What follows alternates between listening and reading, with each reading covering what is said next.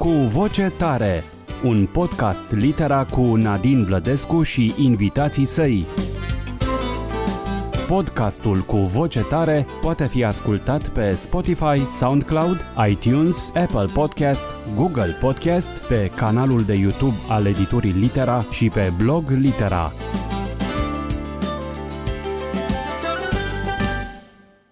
Găsit la Cu Voce Tare, podcastul editurii Litera. Ne întâlnim astăzi cu prilejul Zilei Naționale. 1 decembrie este Ziua Națională a României, sărbătorită cu fast, ziua în care ne aducem aminte că suntem români. Din păcate, una din puținele zile, pentru că în rest suntem uh, însuflețiți de un naționalism sau de un sentiment patriotar care nu prea ne face cinste. Și pentru că am vrea să nu uităm vremurile trecute și să comparăm Ziua Națională a României de astăzi cu Ziua Națională a României multă vreme în comunism, 23 august, l-am invitat pe Stejerel Olaru, istoric, politolog, uh, fondator alături de istoricul Marius Oprea și director al Institutului pentru Investigarea Crimelor Comunismului și scriitor uh, prolific foarte preocupat de problema comunismului, care nu este trecută, din păcate. Uh, istoria comunismului uh, rămâne foarte prezentă în viața noastră și pentru anumite generații din care fac parte, uh, prezentă la propriu din copilărie cu lucruri care au rămas, amintiri mai puțin frumoase și lucruri pe care le vedem și în funcționarea de zi cu zi a societății românești. Bun găsit, stajară Lolaru! Mulțumesc, uh, Nadine, pentru invitație. Mă bucur că ne întâlnim. Eu mulțumesc și mulțumesc și în numele editurii Litera. Este un subiect uh, grav pe care nu îl îmbrăcăm într-o formă festivă pentru că vorbim uh, în jurul zilei de 1 decembrie despre comunism, ci încercăm să înțelegem mai bine ce s-a întâmplat și cum s-au schimbat lucrurile. Care ar fi uh, diferența fundamentală între cum sărbătorim uh, Ziua Națională a României astăzi și cum era sărbătorită în epoca Ceaușescu. Îmi aduc aminte de câteva ori a trebuit să mă pregătesc, elevă fiind, pentru defilarea de la 23 august.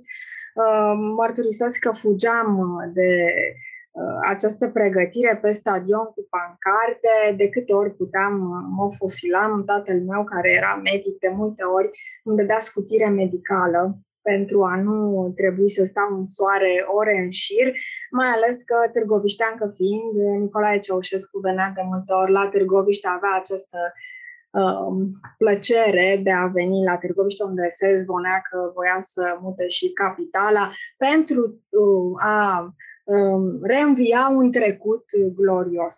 Um, o să rog să-mi povestești care este filonul acesta al trecutului glorios, cum se ajunge la 23 august, cum se ajunge la 1 decembrie și de ce păstrăm um, de multe ori acest sentiment de mândrie pentru uh, uh, a fi român, pentru naționalismul nostru, chiar dacă nu este cazul. Aș răspunde la întrebarea ta de la final plecând, adică fără să cad în păcatul uh, pedagogului, aș spune doar două vorbe despre semnificația zilei de 1 decembrie, pentru ca în felul acesta să plecăm în comunism de la această semnificație uh, și să ajungem la 23 august. Practic, 1 decembrie 1918 este ziua în care a fost convocată la mm, Alba Iulia mm, adunarea națională a românilor. Și această adunare a hotărât în mod necondiționat, unirea necondiționată a Transilvaniei cu uh, Dar acest act a avut loc după ce în prealabil mai avuseseră loc alte uh, evenimente similare. 23 martie 1918, când reprezentanții Basarabiei au votat același lucru, sfatul țării a votat unirea uh, cu România, precum și noiembrie 1918. Deci, 1 decembrie 1918, odată cu hotărârea unirii Transilvaniei, uh, Crișanei și Maramureșului cu România, se închide acest proces cu episoadele deja uh, menționate. Devine zi națională a României odată cu căderea regimului comunist. În 1990, la începutul anului, uh, cu toții ne-am întrebat atunci când sărbătorim Ziua Națională, pentru că nu se mai poate sărbători pe 23 august. Uh, și au fost dezbateri. Uh, unii au, s-au opus zilei de 1 decembrie, au propus, uh, cred că 16 decembrie, scânteia evenimentelor din decembrie 1989 pornită la Timișoara. Alții au spus nu e corect 1 decembrie pentru că minimalizăm actele anterioare, 27 martie 1918, de exemplu, uh, decizia Basarabiei de a se uni cu România. În fine, dezbaterea s-a închis. Ba, au fost, dar nu atunci, în 1990, ci în, în anii mai apropiați de zilele noastre, au fost și susținători ai uh, zilei uh, de 10 mai, fosta zi națională a României, cea de dinainte de 1948, care și are semnificații extrem, extrem de importante. Ziua regelui și, da. Și ziua regelui, da.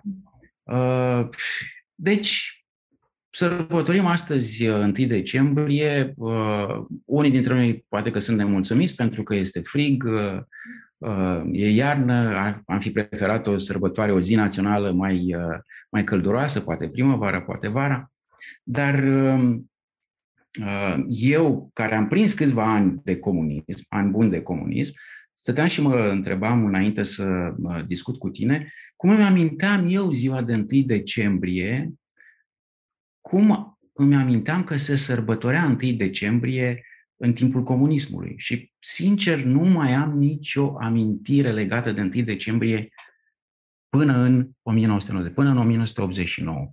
Adică îmi amintesc, îmi amintesc de 23 august, fără doar și poate. Îmi amintesc de 1 și 2 mai. Îmi amintesc de...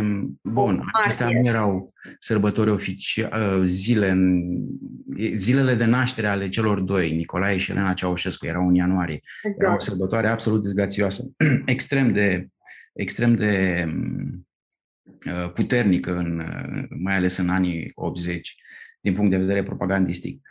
Cred că mi-amintesc de uh, Marea Revoluție, sărbăt- era și ea sărbătoare în noiembrie, și într-un fel îmi amintesc și de 30 decembrie, care era ziua Republicii.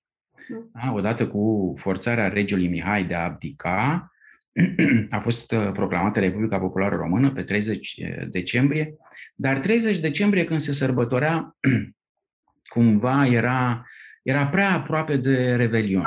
Da. Nu cred că 1 decembrie se sărbătorea. Eu nu am nicio amintire, poate era pomenită, poate, nu știu, un ziar la fapt divers ce s-a mai întâmplat în ziua respectivă. Uh, țin minte tot ce ai spus. Bine, ele au și rămas acestea în afară de Uh, Revoluția bolșevică și de 30 decembrie. Oricum, da, 30 decembrie era anul nou și atunci era Revelionul. Uh, țin minte însă alte lucruri, denumiri precum Moș Gerilă în loc de Moș Crăciun. Uh, o să te rog să vorbim după aceea și despre sărbătorile în comunism versus sărbătorile acum, dar revenind la ziua națională și întorcându-ne și la 23 august, în comunism, ziua națională era foarte importantă pentru propaganda comunistă, pentru propaganda naționalistă, pentru întoarcerea armelor. Un uh, lucru rușinos, de altfel. 1 uh, decembrie acum pare mai mult uh, o paradă militară, după cum spui, în frig, și un prilej de a ne arăta um, disponibilitatea de a fi români doar în acea zi. În rest, nu, nu prea se pune problema. De ce este importantă o zi națională pentru un mhm. popor și de ce este importantă, adică sărbătorirea ei, și de ce este atât de importantă pentru noi? De ce facem atâta paradă de ziua națională? Uh, aș spune totuși câteva hmm. cuvinte despre 1 decembrie în comunism, pentru că da. ziua aceasta are uh, propria ei istorie și uh, acum este uitată. Ar trebui să ne aducem aminte sau măcar să aflăm despre cum a fost perceput 1 decembrie sau cum, din ce perspectivă a fost abordată această zi uh, în comunism.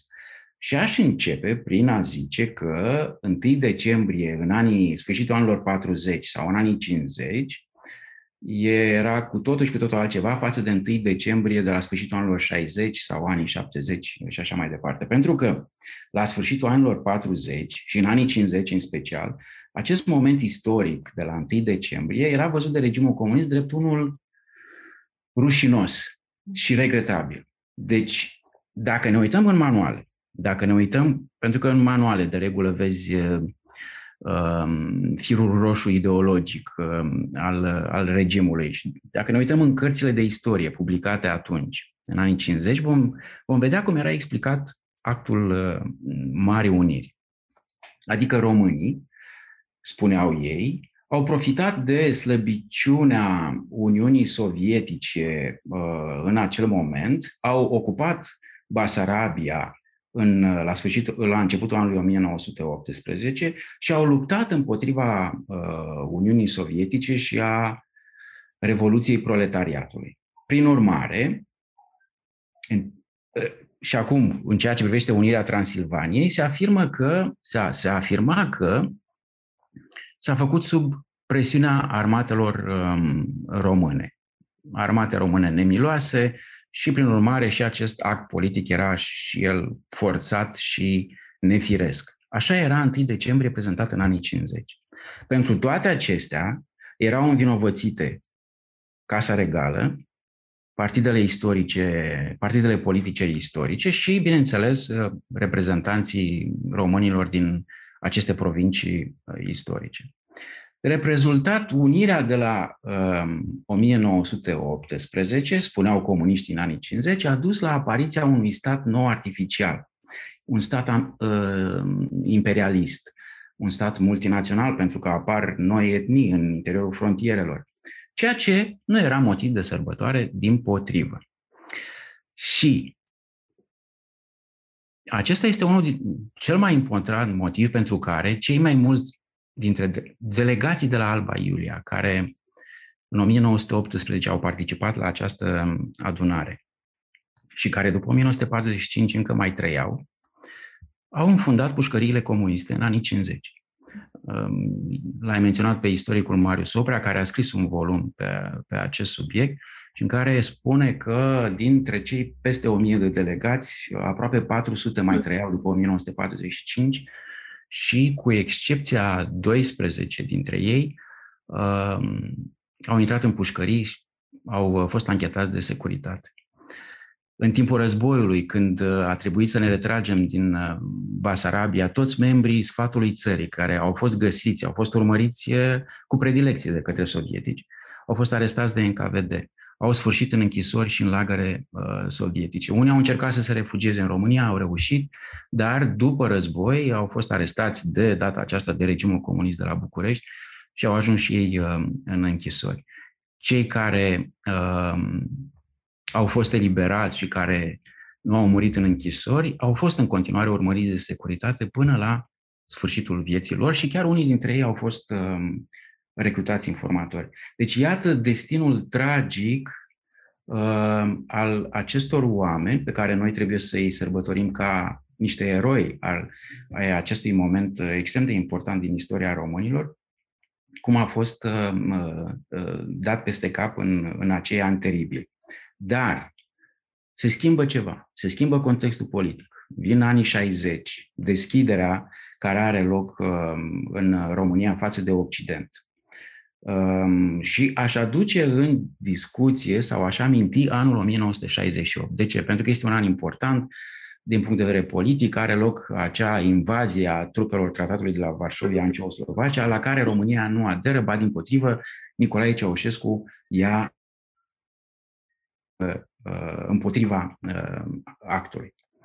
Deci, um, îl privim pe Nicolae Ceaușescu ca pe un lider uh, foarte interesant în, în blocul comunist.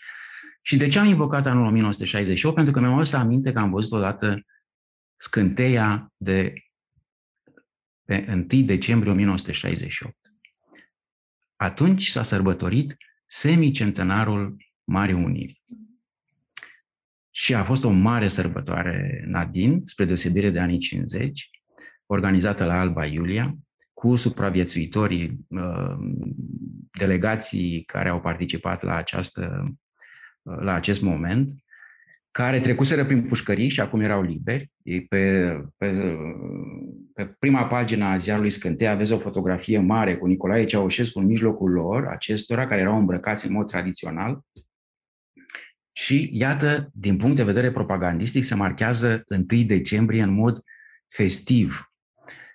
Acum, 1 decembrie um, nu putea fi sărbătorit în comunism așa cum îl sărbătorim astăzi, pentru că tocmai am menționat de uh, unirea Basarabiei cu România. Da? Nu puteai să sărbătorești chiar și în 1968 și să, să sărbătorești unirea unei provincii care în acel moment se numea Republică Socialistă Sovietică Moldovenească și făcea parte din Uniunea Sovietică. De asemenea, nu puteai să menționezi să spunem că partidele istorice, Maniu și alți lideri au început a fi aduși în discuție în tratatele de istorie, dar nu puteai să menționezi rolul uh, casei regale, sub nicio formă. Ori, uh, chiar și în uh, acest moment de sărbătoare organizat de comuniști, cum a fost cel din 1968, trebuia să se eludeze cumva atât unirea Basarabiei cu România, cât și rolul monarhiei la înfăptuirea acestui act cu alte întemeiător. Cu alte în comunism era această regulă absurdă. Dacă nu vorbeai despre un lucru, el nu exista. Nu exista, da. Cu alte cuvinte, se recupera din ziua de 1 decembrie ceea ce folosea propagandei comuniste și se oblitera restul. Era o îmbunătățire mercantilă în ideea de Uh, lui Nicolae Ceaușescu de a folosi tot ce putea să-i servească pentru sporirea naționalismului și acestei idei a măreției poporului român, iată că era bună ziua de 1 decembrie, altfel nu și uh, vedeta era ziua de 23 uh, august. Acum, ce s-a schimbat în ideea de felul în care ne raportăm noi la ziua națională?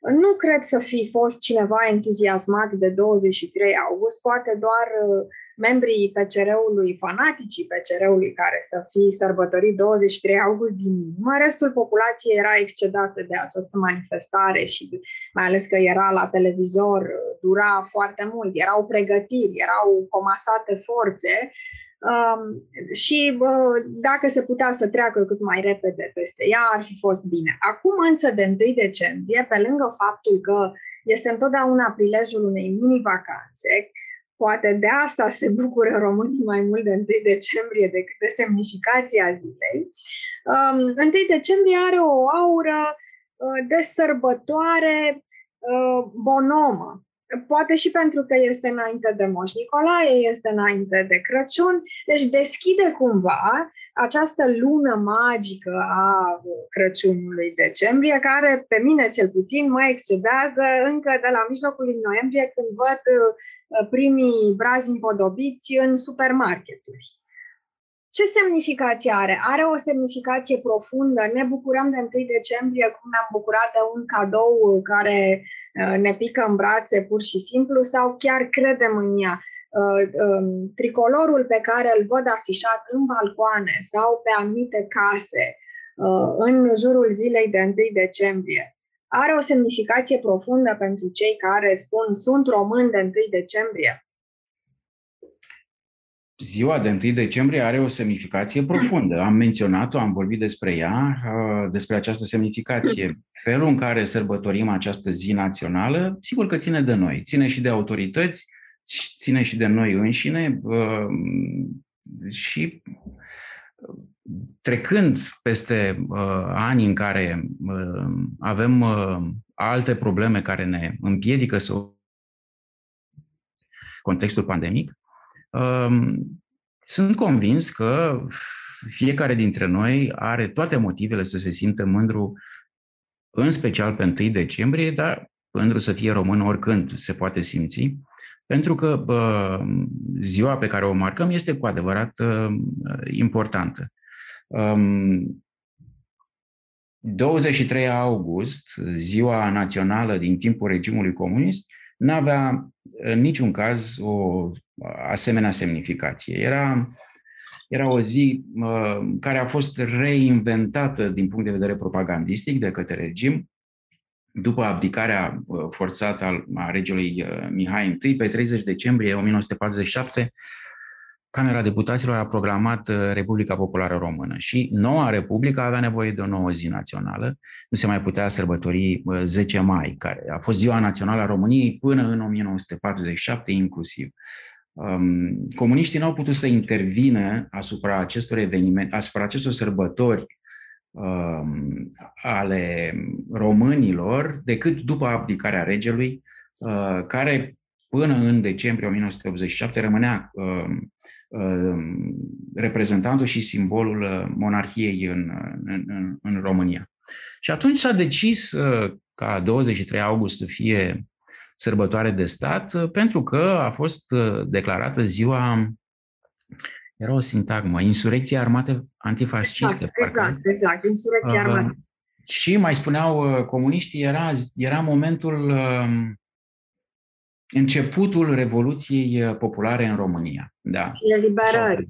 Eliberarea era tot timpul. Da, se făcea referire la întoarcerea armelor uh, împotriva Germaniei naziste, la arestarea guvernului condus de Antonescu și se exagera se exagera în mod uh, voit rolul uh, Partidului Comunist sau reprezentanților comuniști la acest moment.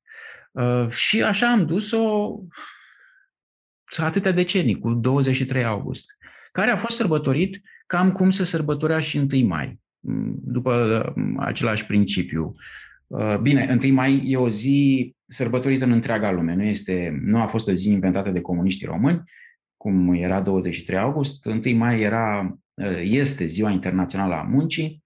În țările comuniste era marcată în mod uh, amplu Uh, și, bineînțeles, toate aceste uh, evenimente de 1 mai, 1 și 2 mai și de 23 august se organizau sub egida partidului și a, a guvernului. Și ai, ai menționat la un moment dat um, um, faptul că încercai să te eschivezi de la aceste manifestări. Eu am participat la toate, um, am făcut și litere pe stadioane, am mers da. și în coloane am defilat și în fața lui Nicolae Ceaușescu, cred că nu mai știu, în anii 80, dar nu mai țin minte anul. Mi-l amintesc pe toate, era un chin, evident,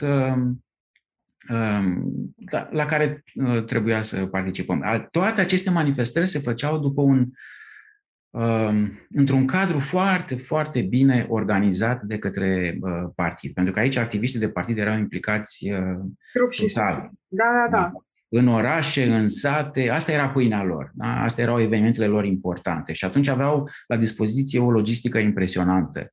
Um, trebuiau pregătiți oamenii pentru fiecare spectacol, așa cum trebuia uh, pregătită întreaga recuzită care se folosea.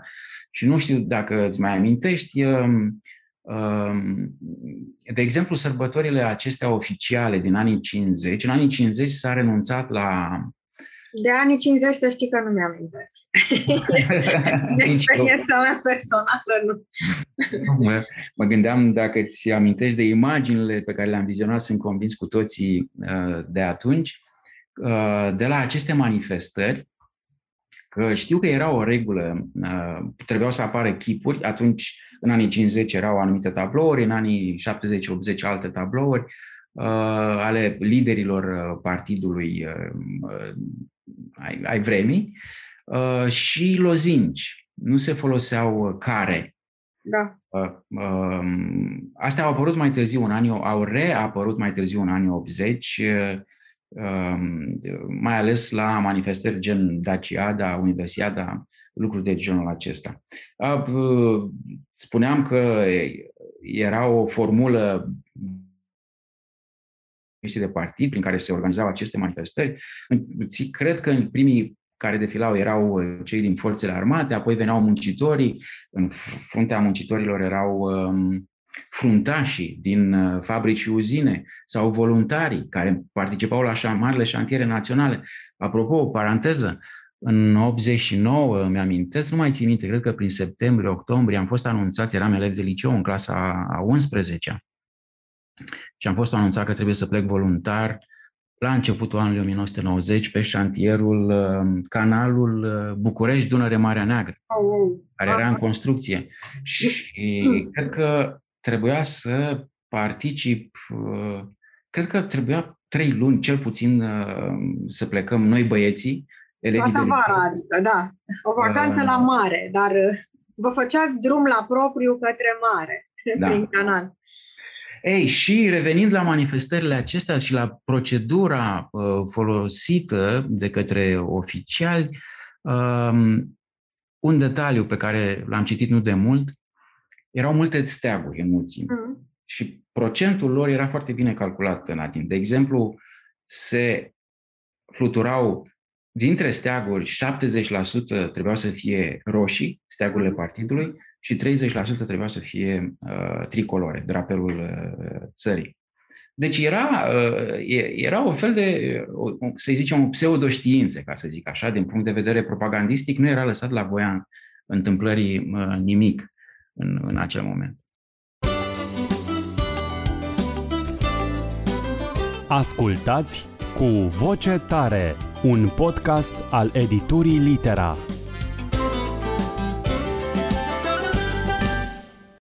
Îmi amintesc foarte bine, mai ales că am făcut insolație la un moment dat, chit că literele pe care le țineam ca să facem diverse lozinci uh, ne apărau puțin de soare, dar foarte puțin. Pe o căldură infernală în august uh, eram pe stadion. Un chin pentru copii, dar un chin și pentru profesori și pentru învățători care trebuiau să se supună și, într-adevăr, erau hăituiți de activiști care veneau și organizau uh, tot ce se întâmpla. Acum e interesant din ce spui, mă, mă gândesc la munca în sine. Uh, 1 mai este o sărbătoare muncitorească pe care comunismul și-a revendicat-o ca și cum în Occident nu se muncește ca și cum Occidentul nu a ajuns la prosperitate muncind, ci pur și simplu uh, căzându-i în brațe acest belșug pe care de altfel uh, comuniștii îl disprețuiesc și îl detestă. Este o paralelă foarte bună între 23 august și 1 mai din punctul ăsta de vedere. Totuși, 23 august uh, reține în plus această semnificație naționalistă Uh, pe care insist acum, tocmai pentru a face paralela cu ce s-a păstrat uh, în mentalitatea uh, nu a celor care pregătesc sărbătoarea națională, ci în mentalitatea cetățenilor. Mulți raportându-se la 1 decembrie acum cu același sentiment de mândrie, sunt români, pe care l-aveau și în 23 august în comunism, chiar dacă nu erau de acord cu semnificația sărbătorii în sine.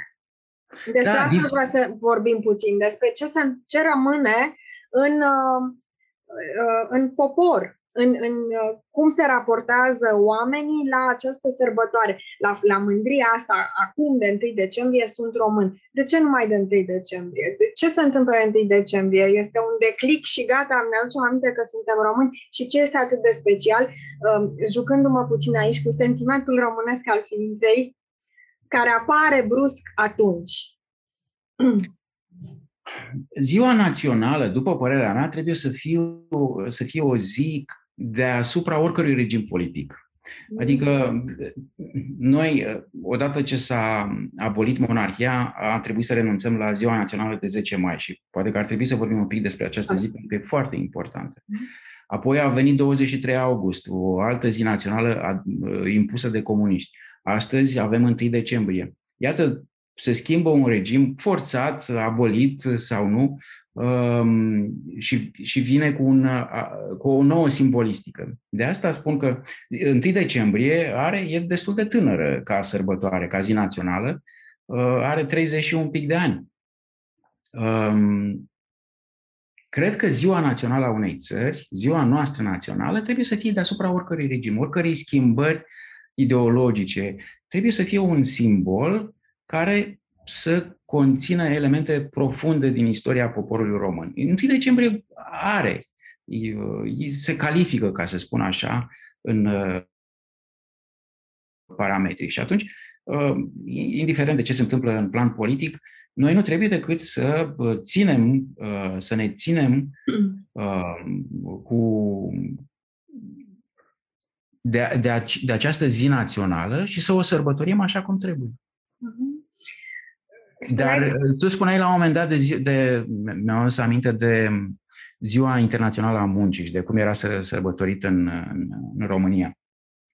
Um, de parcă în Occident nu, nu existau muncitori. Da. Um, existau muncitori, bineînțeles, uh, numai că uh, propagandistic în România, în, în acele vremuri, um, se lua apărarea muncitorilor din Occident care erau defavorizați și da. discriminați da. în țările lor. Aceste, acest, acest fir propagandistic era extrem de puternic în discurs și eu mi-aduc aminte de o emisiune la televiziune, era lunea, seara, după de știrile cred că începeau la 8, undeva pe la 8 jumate, 9 fără un sfert, începea această emisiune, se numea Occident 89, mă rog, își schimba uh, numele în funcție de an, Occident 88, Occident 89, etc. Era o emisiune săptămânală. Eu mă uitam foar, cu foarte mare interes la ea, pentru că timp de, nu știu, jumătate de oră, 45 de minute, uh, era prezentat Occidentul în, uh, cu toate păcatele lui, grea acestora, uh, inechitățile, etc. Dar pe mine mă, mă fascina pentru că vedeam imagini din Occident, protestele care aveau loc, erau întotdeauna amplificate și uh, explicate în această emisiune care pe mine, repet, mă fascina pentru că vedeam imagini din uh, Occident, pe care în altă parte nu aveam unde să le văd.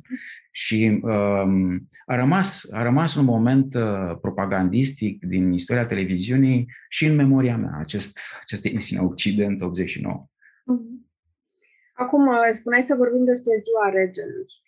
Um, 10 mai e o dată foarte importantă Uh, și mă gândeam că uh, în absența monarhiei și în absența acestui simbol, ce ne mai uh, reprezintă ca români? Adică țările în care monarhia durează au această instituție care reprezintă poporul respectiv. De exemplu, în Marea Britanie, regina este dincolo de simbol.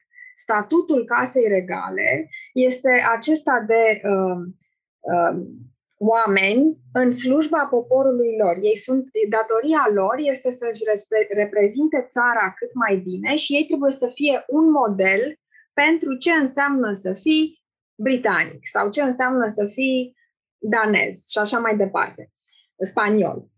Uh, în lipsa um, casei regale în România, pentru că 10 mai, spre deosebire de celelalte sărbători naționale, în accepțiunea mea, avea acest, um, această parte de sărbătoare autentică, de credință a oamenilor în rege, în ziua regelui și în prosperitatea unui stat care este condus de un rege. Adică uh, aici intră și filonul divin, adică este Dumnezeu este cu regele, Dumnezeu este cu poporul, este mai mult decât o sărbătoare instituționalizată, decât ceva în calendar care marchează uh, o dată, cum ar fi, nu știu, uh, începutul școlii sau uh, 8 martie, iarăși o sărbătoare comunistă, dar care uh, a fost uh, îmblânzită puțin pentru că este vorba de ceva frumos, de femei, etc. Mai putem regăsi partea asta din 10 mai în sărbătoarea națională, care să ne unească și să ne dea credința în Uh, popor și în menirea noastră ca popor, dar nu în felul ăsta patriotard.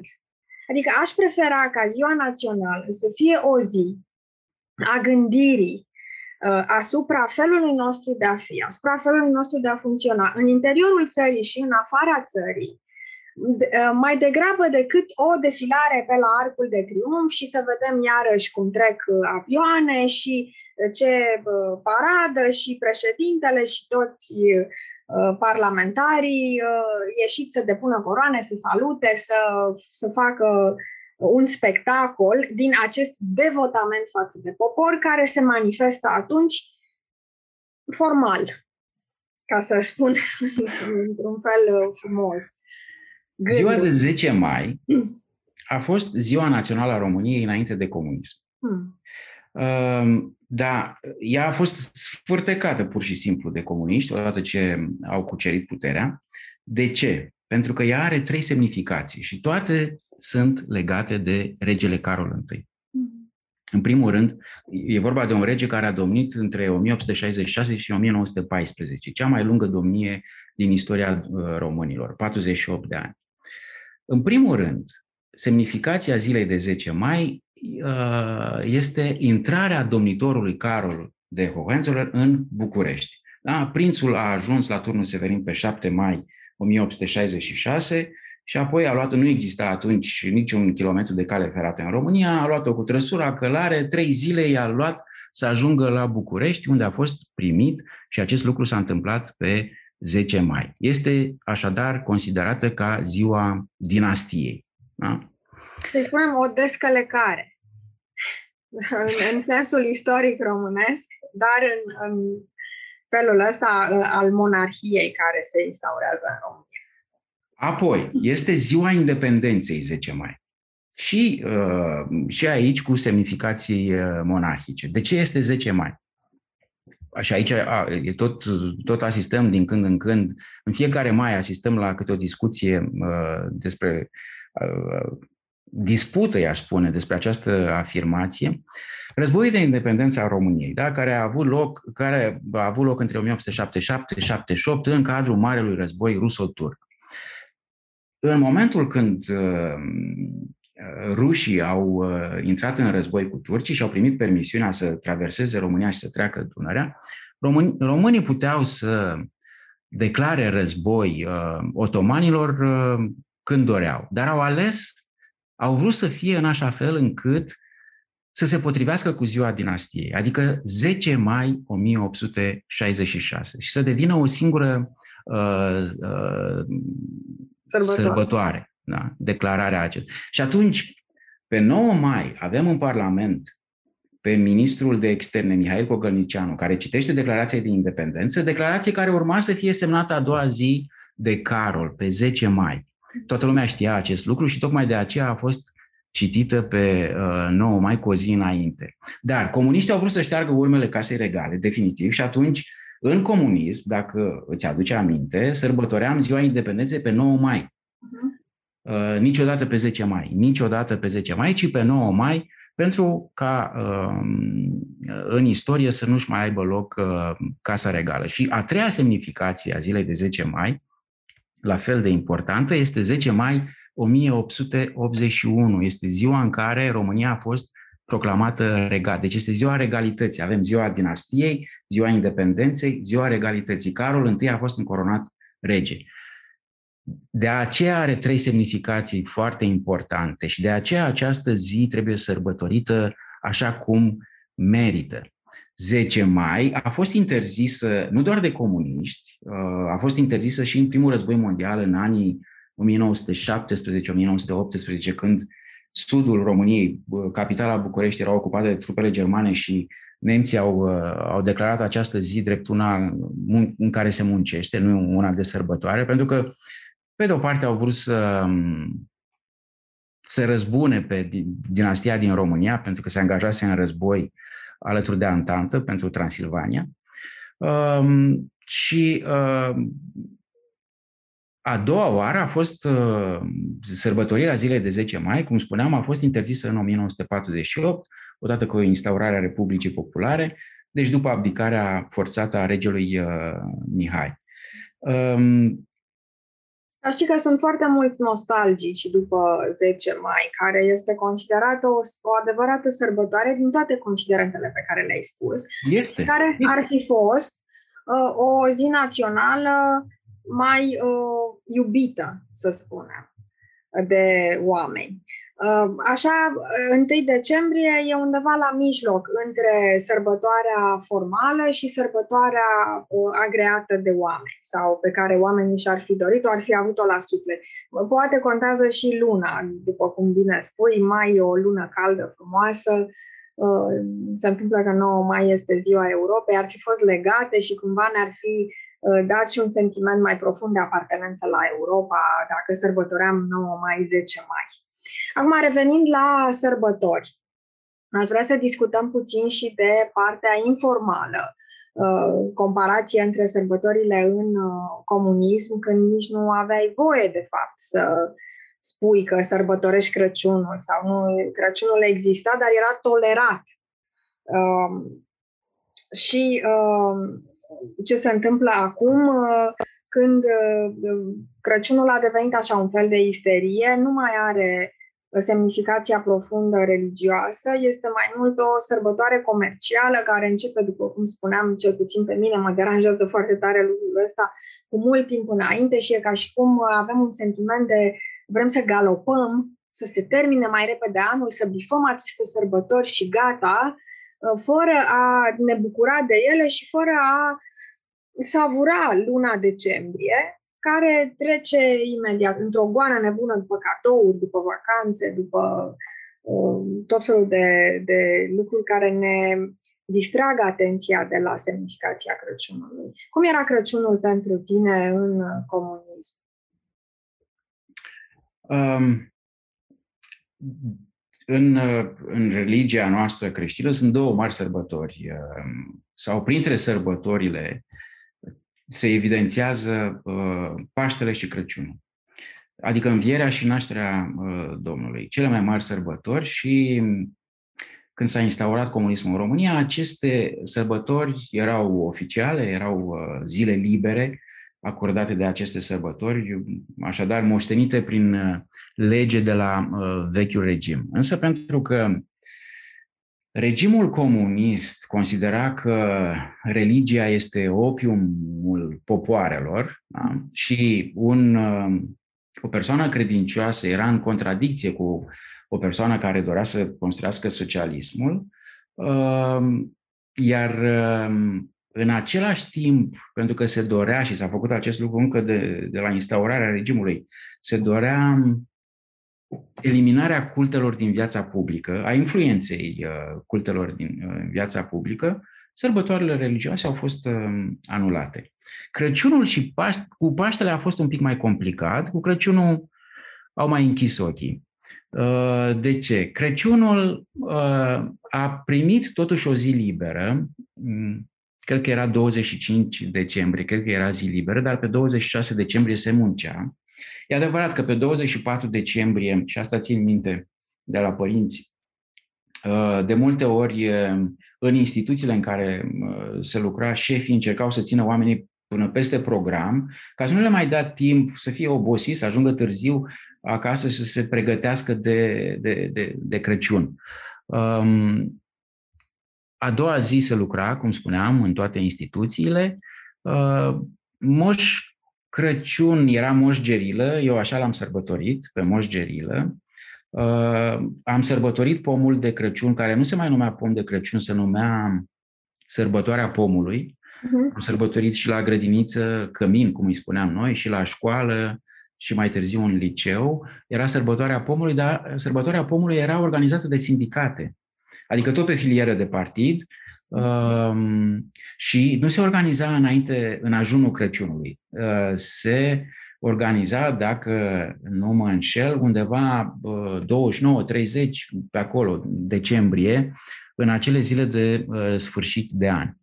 Mergeam la colindat, um, deci uh, Bun, în anii 50 a fost mai complicat pentru că au fost interzise colindele, erau religioase, deci era o travă pentru Uh, spiritul poporului, um, dar au, uh, cele care au fost acceptate au avut texte modificate. Se, propaganda se ocupa de acest lucru astfel încât uh, să colindăm și să urăm cu niște texte aberante modificate. Nu se putea organiza, organiza nimic oficial decât cu acordul autorităților, cu Cred că Ministerul de Interne se ocupa de asta și, bineînțeles, era o procedură complicată. Propunerea trebuia să vină de la uh, organizațiile de tineret, uh, sindicate, toate erau controlate de uh, uh partid.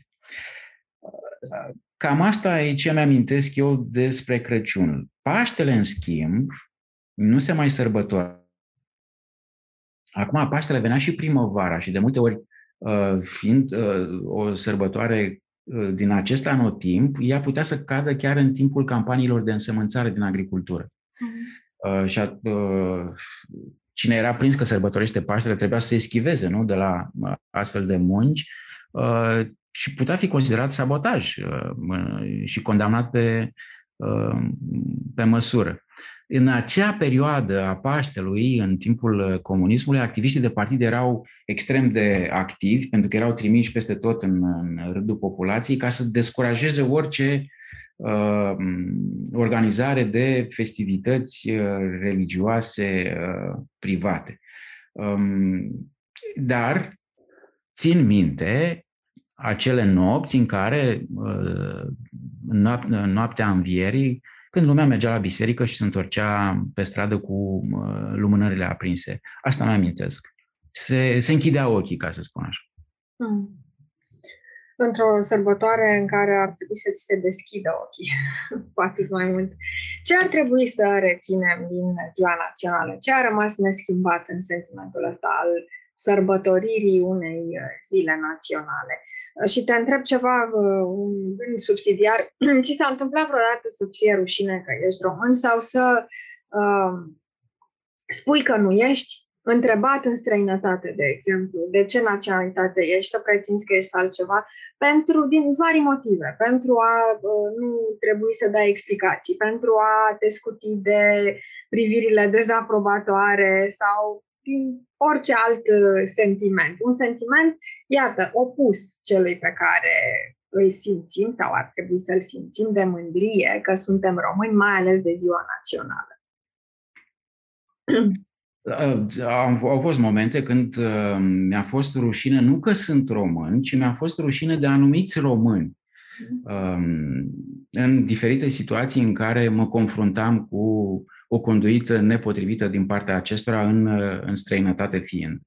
Da, am avut astfel de uh, uh, sentimente, dar uh, niciodată și nu cred că vreodată îmi va fi rușine că sunt uh, român, pentru că n-am niciun motiv în acest uh, sens. Sigur că de multe ori dezaprob uh, ceea ce majoritatea românilor uh, face sau uneori dezaprob ceea ce majoritatea face, dar asta nu înseamnă că uh, trebuie să-mi pierd uh, Uh, mândria și identitatea uh, națională. Um, nu am nicio îndoială din acest punct de vedere. Dacă mi-am ascuns cetățenia și naționalitatea vreodată, nu. Nu s-a întâmplat sau nu mi-aduc aminte să se fi întâmplat. Uh, e adevărat că eu am călătorit mult, începând cu anii 90, mai mult în țări în care nu ajungeau români. Am călătorit în, în Orient, în Orientul Mijlociu, în Orientul îndepărtat, uh, um, iar atunci, în anii 90, puțin am mers în Occident. Um, mult mai târziu s-a, uh, s-a întâmplat acest lucru. Deci, um, din fericire, nu pot să mă plâng de uh, identitatea pe care o împărtășesc, ba din potrivă, de multe ori încerc să fac ceea ce pot pentru că și această identitate a noastră se, se ține niște elemente pe care nu trebuie să le abandonăm niciodată. E vorba de limba pe care o vorbim, e vorba de identitatea noastră religioasă. Suntem creștini, creștini ortodoxi. Limba și religia sunt extrem de importante în a ne defini identitatea. Ori, odată ce le pierdem, pierdem și identitatea noastră de român. Mm-hmm. Care ar fi motivele pentru care uh, un român ar trebui să fie mândru pe român? Uh,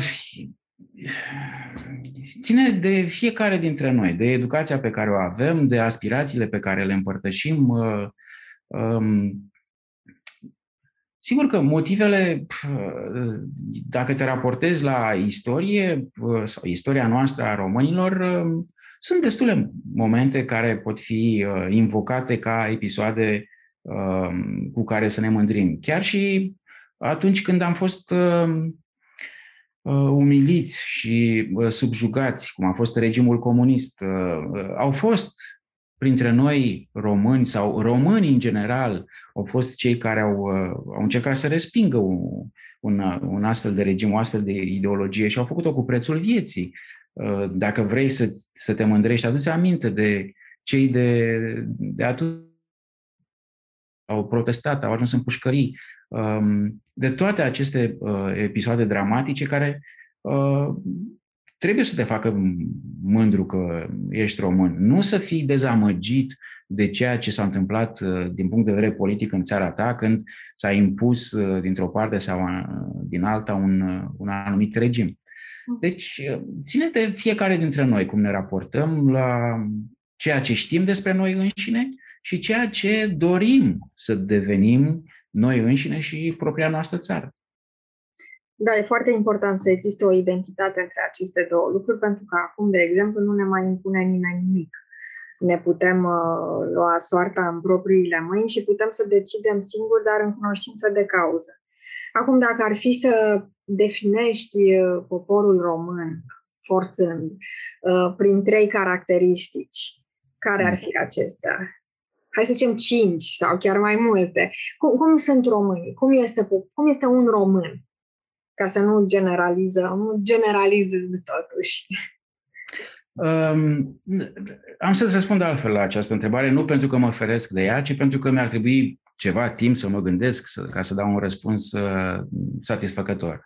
Dar am să spun așa, la un moment dat m-am întâlnit cu um, oficiali uh, din diferite guverne străine cu care am stat de vorbă. Și pe unii am întrebat uh, ce părere au despre români. Uh, pentru că eram interesat uh, de răspunsul lor și de felul în care ne priveau. Și am constatat că cu, cu cât ne plângem noi mai mult despre noi, românii, de fapt, cu atât mai mult suntem apreciați de către străini în, în ceea ce privește caracterul și conduita noastră. Pentru că um, am remarcat la aceștia răspunsuri um, care, la care cumva nu mă gândisem, de genul um, românii sunt um, persoane um, care au um, în au o anumită predictibilitate care este necesară în relația de prietenie uh, cu un alt partener. Adică um, nu-și schimbă opinia foarte des, uh, conduita, atitudinea, ceea ce înseamnă că se pot baza pe ei. Um, de asemenea, am remarcat um, răspunsul referitor la sinceritatea românilor și um, ori atunci când vrei să înțelegi mai multe despre tine, nu strică să întrebi pe alții, cei care sunt străini, cei care stau în afara hotarelor, ce părere da, au da. despre tine, cum te văd. Te ajută foarte mult. În sensul ăsta te întrebam, pentru că noi nu ne vedem dacă există o caracteristică sau mai multe caracteristici comune românilor, noi nu prea le vedem. Suntem uh, în mijlocul pădurii și nu mai vedem copacii, cam așa, invers. Dar uh, când ne gândim la alte popoare, există lucruri pe care le știm, chiar dacă sunt clișee, care ne sar în ochi imediat, cum sunt englezii, cum sunt nemții, cum sunt chinezii și așa cum sunt rușii, etc. Cu siguranță există și la români caracteristici și pozitive și negative, dar uh, poate de 1 decembrie ne gândim la noi, ne punem în chestiune, dincolo de acest sentiment al mândriei, a sărbătorim astăzi, 1 decembrie, fluturăm un un uh, steguleț. Ce ar trebui reținut din uh, schimbarea zilei naționale, dincolo de toate semnificațiile pe care le-am uh, pomenit? Ce ar fi diferit legat de 1 decembrie și felul în care se sărbătorește astăzi? Diferit în ce sens?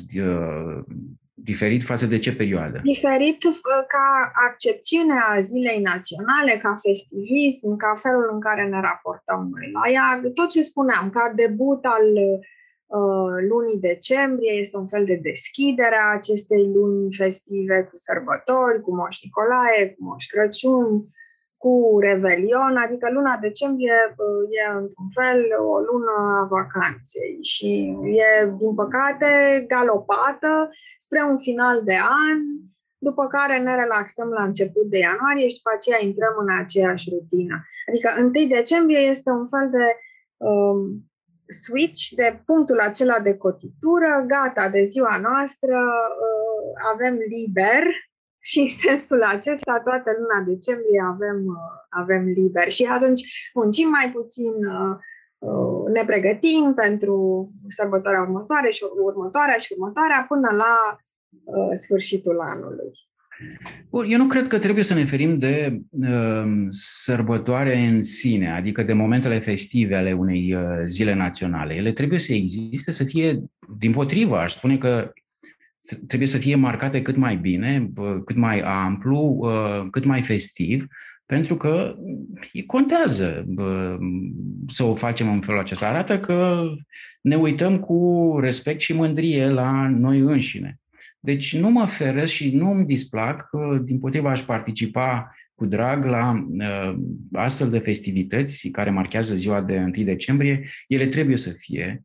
Uh, mă, măcar în acea zi de 1 decembrie. Sigur că trebuie să ne uităm și să ne gândim uh, fiecare dintre noi uh, că trebuie să ne simțim în felul acesta uh, mândri că suntem români, că locuim în această țară, de felul în care am construit-o până acum și de ceea ce vrem să construim mai departe și în următoarele zile ale anului, până la 1 decembrie, uh, pentru că doar în felul acesta vom uh, da ceea ce e mai util și mai bun din noi.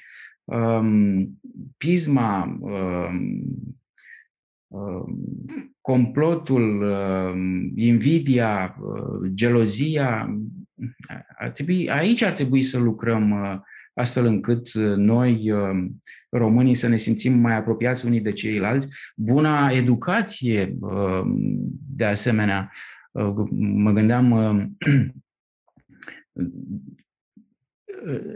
înainte de 1990 nu exista pe, pe stradă când te întâlneai cu cineva pentru prima oară, nu, nu te tutuiai cu nimeni. Nu, nu, dacă o făceai, era considerată o adevărată jignire.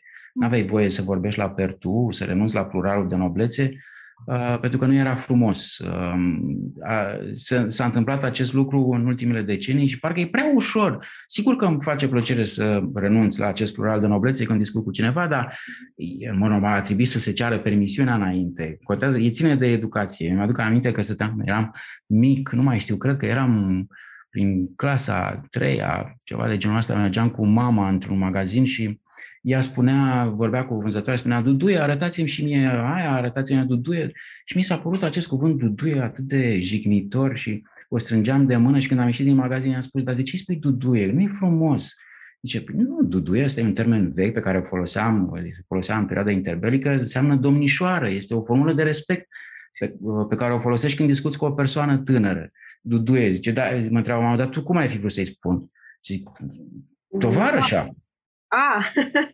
Eu eram deja parte în procesul de, de educare ah. al, al regimului comunist. Mie mi se părea că e normal ca cu toată lumea să vorbești cu tovarășul și tovarășa.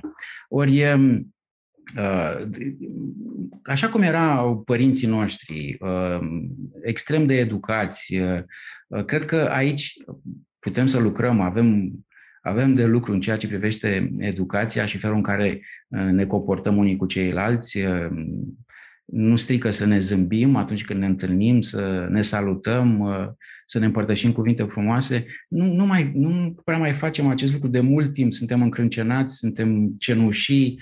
Uh, vremurile nu sunt bune, este adevărat, dar uh, mici astfel de gesturi contează în viața tuturor. Mm-hmm. Eh, da, educația și civilizația sunt eh, întotdeauna piloni, eh, nu contează care este regimul politic. Îmi place combina, îi făceai un paradox între dumneavoastră, politicos din alte timpuri și acest tovarășă comic, Uh, acum uh, să nu uităm și că libertatea vine cu o foarte mare responsabilitate și faptul că putem sărbători astăzi toate sărbătorile posibile, religioase sau nu, și libertatea câștigată sau să spunem redobândită în sensul reieșirii ei la suprafață odată cu Revoluția din decembrie, discutabilă ca revoluție, Uh, vine cu o anumită responsabilitate care ar trebui să se manifeste cu atât mai mult de ziua națională. Adică de ziua națională n-ar trebui să ne gândim numai ura, ce bine că suntem români, ci ura, ce bine că suntem români, avem anumite responsabilități față de românitatea noastră și, cum spuneai, față de ceea ce facem cu această țară. Nu am făcut mereu ceea ce trebuia sau n-am uh, mers mereu în direcția bună. De fapt, voiam să te întreb dacă ai vedea parcursul României ca o linie, cum ar fi ea, dreaptă, în zigzag, curbă, este un cerc, e o mâzgălitură, ne dăm seama de încotro mergem. Avem un, un sentiment clar definit al românismului nostru în sensul de traseu? Parcursul României, dacă mă refer la parcursul ultimilor trei decenii, este clar uh, unul uh, în zigzag, uh, iar curbele sunt radicale, pentru că evenimentele care au tot avut loc de odată cu prăbușirea regimului comunist și până astăzi, dar mai ales cele din anii 90, au, au fost profunde. Și mm, dacă ne uităm la românii din anii 90, ieșiți din comunism, um, needucați, uh, neinstruiți, um, um, cumva uh, victime cu toții dintre noi a, a procesului de reeducare, de transformare a omului într-un om nou, Um, și ne uităm la românii de astăzi, vedem că totuși în trei decenii s-au, uh, s-au întâmplat destul de multe.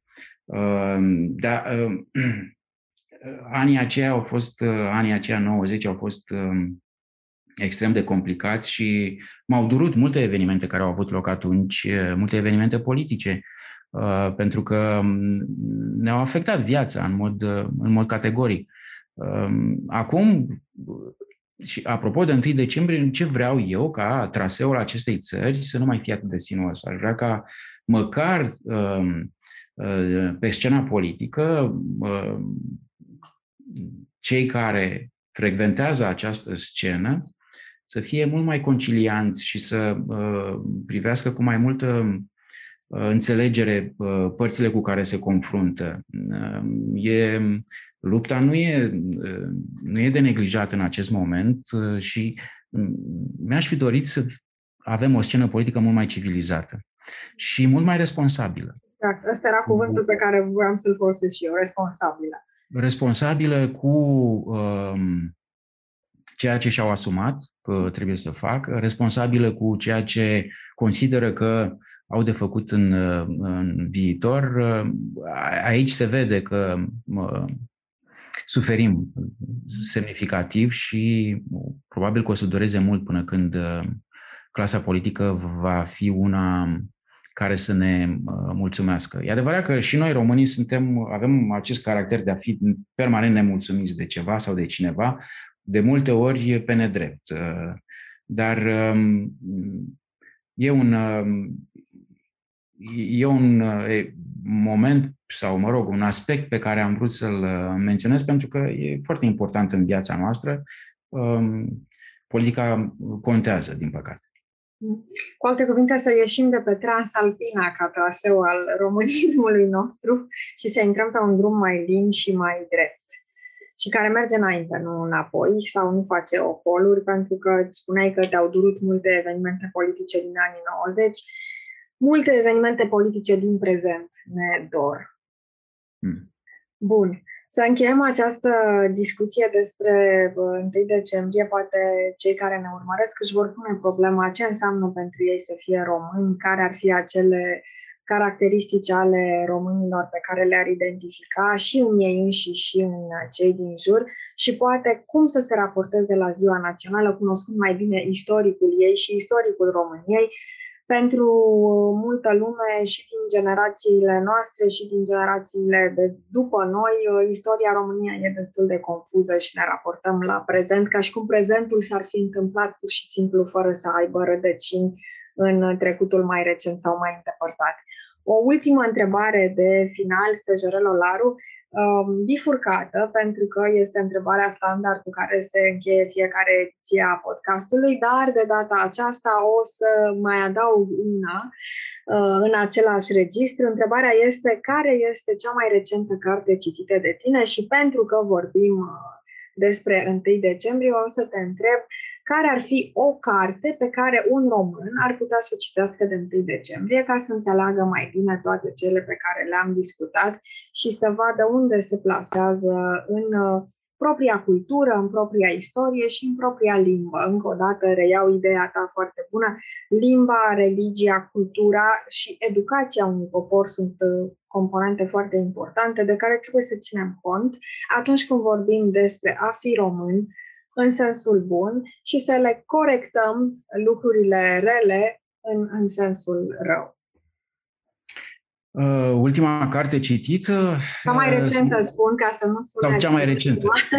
cea mai recentă, da. Uh, este um, o proaspătă traducere, uh, Cohinor se numește, scrisă de, are doi autori, un istoric și un jurnalist uh, din Marea Britanie. Este o istorie a celebrului diamant uh, care se află pe coroana regală a Marii Britanii. O carte absolut superbă care spune povestea um, dramatică, plină de evenimente sângeroase a acestui diamant și sper că într-o zi cineva să facă un film despre acest uh, diamant. În ceea ce recomand, uh, cred că aș, uh, aș recomanda cartea lui Marius Oprea despre despre cei care au participat ca delegați la Actul Unirii de la Alba Iulia din 1918 și destinele lor tragice în comunism odată cu instaurarea acestui regim. Pentru că Este o poveste, cartea este, abordează așa, încearcă să vadă întregul tablou um, și um, povestea fiecăruia dintre cei menționați se încadrează cumva într-o mare poveste a deznădejdii și um, cum să spun, tragicului în, și absurdului în, în viața noastră. Când Uh, trebuie să uh, admiri pe cineva, te trezești că îl, îl calci în picioare. E o carte pe care aș recomanda-o cu, cu mare drag pentru acest 1 uh, decembrie, pentru a ne cunoaște mai bine 1 decembrie. Și pentru ca sacrificiul acestor oameni să nu fie uitat, pentru că, după cum bine spui, acel tragic și acel absurd au fost făcute de alți oameni, alt, altor oameni, acelor oameni, deci de unii români altor români și ca să unesc cele două fire narrative din cărțile pe care le-ai pomenit, aș spune că Marea Unire și acest moment 1 decembrie 1918 este coinurul, uh, diamantul uh, istoriei României de care nu trebuie să uităm și poate că ar fi mai important atunci când fluturăm un steguleț uh, într-o paradă militară de 1 decembrie să ne gândim la acești oameni care au făcut posibilă uh, această situație în care noi suntem liberi să ne manifestăm în ce fel dorim de 1 decembrie și de alte sărbători. Mulțumesc foarte mult, Stejerel Olaru. Te mai aștept la voce tare pentru a discuta alte aspecte din istoria României și din uh, comunismul care nu este atât de trecut și ce se poate face pentru ca starea noastră de astăzi, ca români, să fie una din ce în ce mai bună. Mulțumesc, mulțumesc, uh, mulțumesc Nadine și la mulți ani tuturor românilor. La mulți ani de 1 decembrie.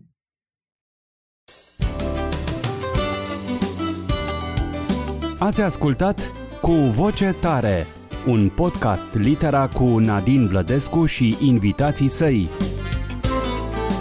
Podcastul cu voce tare poate fi ascultat pe Spotify, SoundCloud, iTunes, Apple Podcast, Google Podcast, pe canalul de YouTube al editurii Litera și pe blog Litera.